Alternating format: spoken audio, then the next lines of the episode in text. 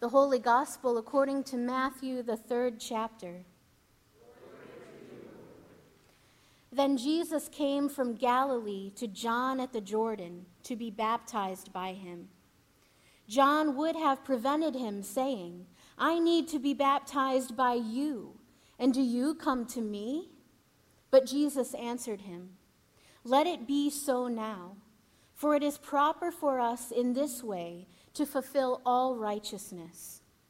Then John consented. And when Jesus had been baptized, just as he was coming up from the water, suddenly the heavens were opened to him, and he saw the Spirit of God descending like a dove and alighting on him. And a voice from heaven said, This is my Son, the beloved, with whom I am well pleased the gospel of Christ.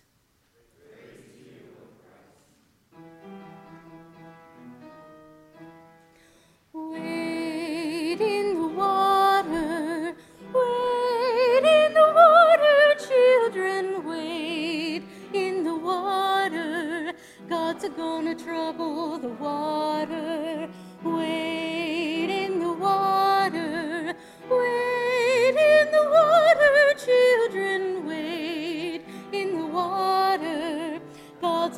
trouble the water.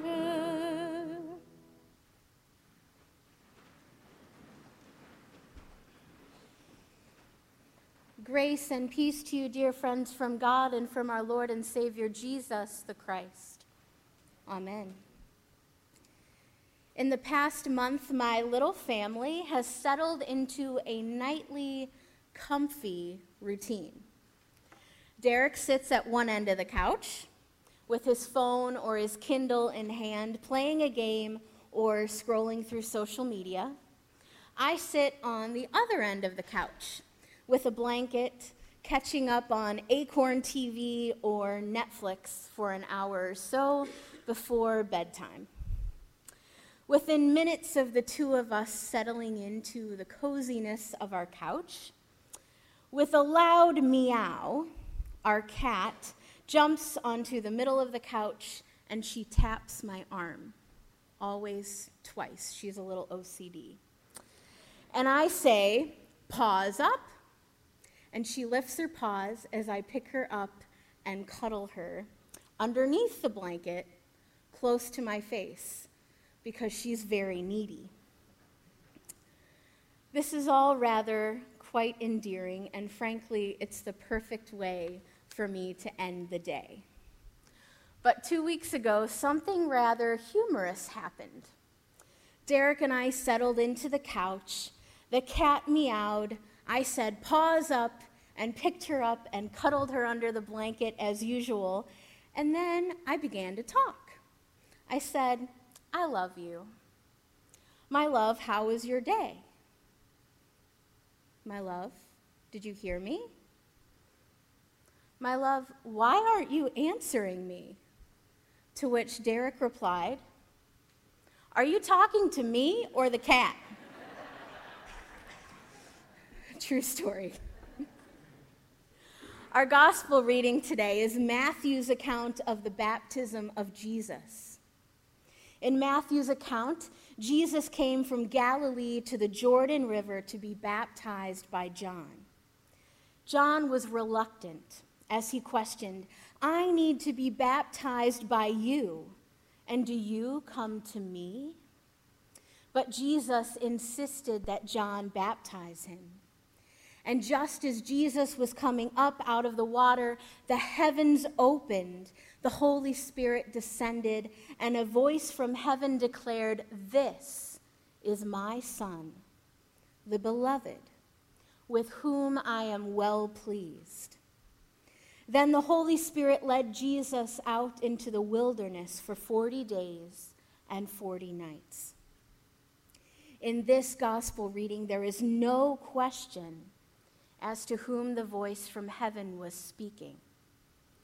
The voice from heaven was speaking to the crowd of witnesses gathered at the Jordan River that day, so that all those witnesses knew that Jesus was the Son of God, beloved by God, and that they should listen to him.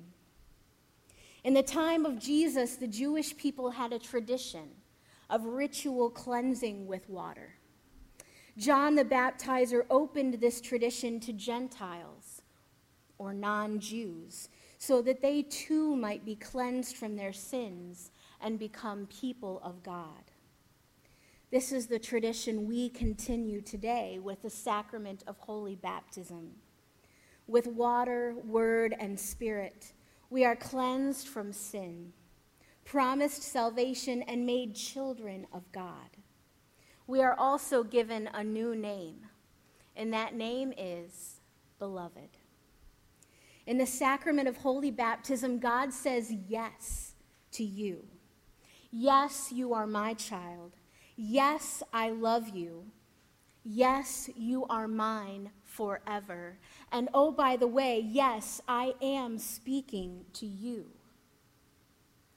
I read a quote this week from John Allen Turner. The quote said, It's hard to convince people that a God they cannot see does love them when a church they can see doesn't seem to like them very much at all. Hmm, that's tough.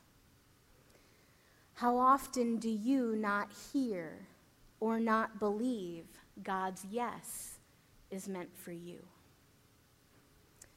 Or on the other hand, how often do you believe God's yes is meant only for a select few? More tough questions. Through the death, resurrection, and ascension of Jesus Christ, you are worthy of God's yes. You are worthy to be named beloved children of God, and so too is your neighbor and so too is your enemy. Church, like the witnesses on the banks of the Jordan the day Jesus was baptized, I pray that you will always be a witness. May you hear and repeat God's words of love that were spoken to you through water and word, through your lives of faith and your lives of humble service to all people. You are God's beloved children. God has named all of you beloved forever, period. And God has given you this name so that you may share this love and joy with everyone you meet. It is not your name to keep to yourself. But I have two very important questions for you, church. Beloved, do you promise to support one another and pray for one another in this new life together in Christ as God's beloved children? If so, please answer, We do.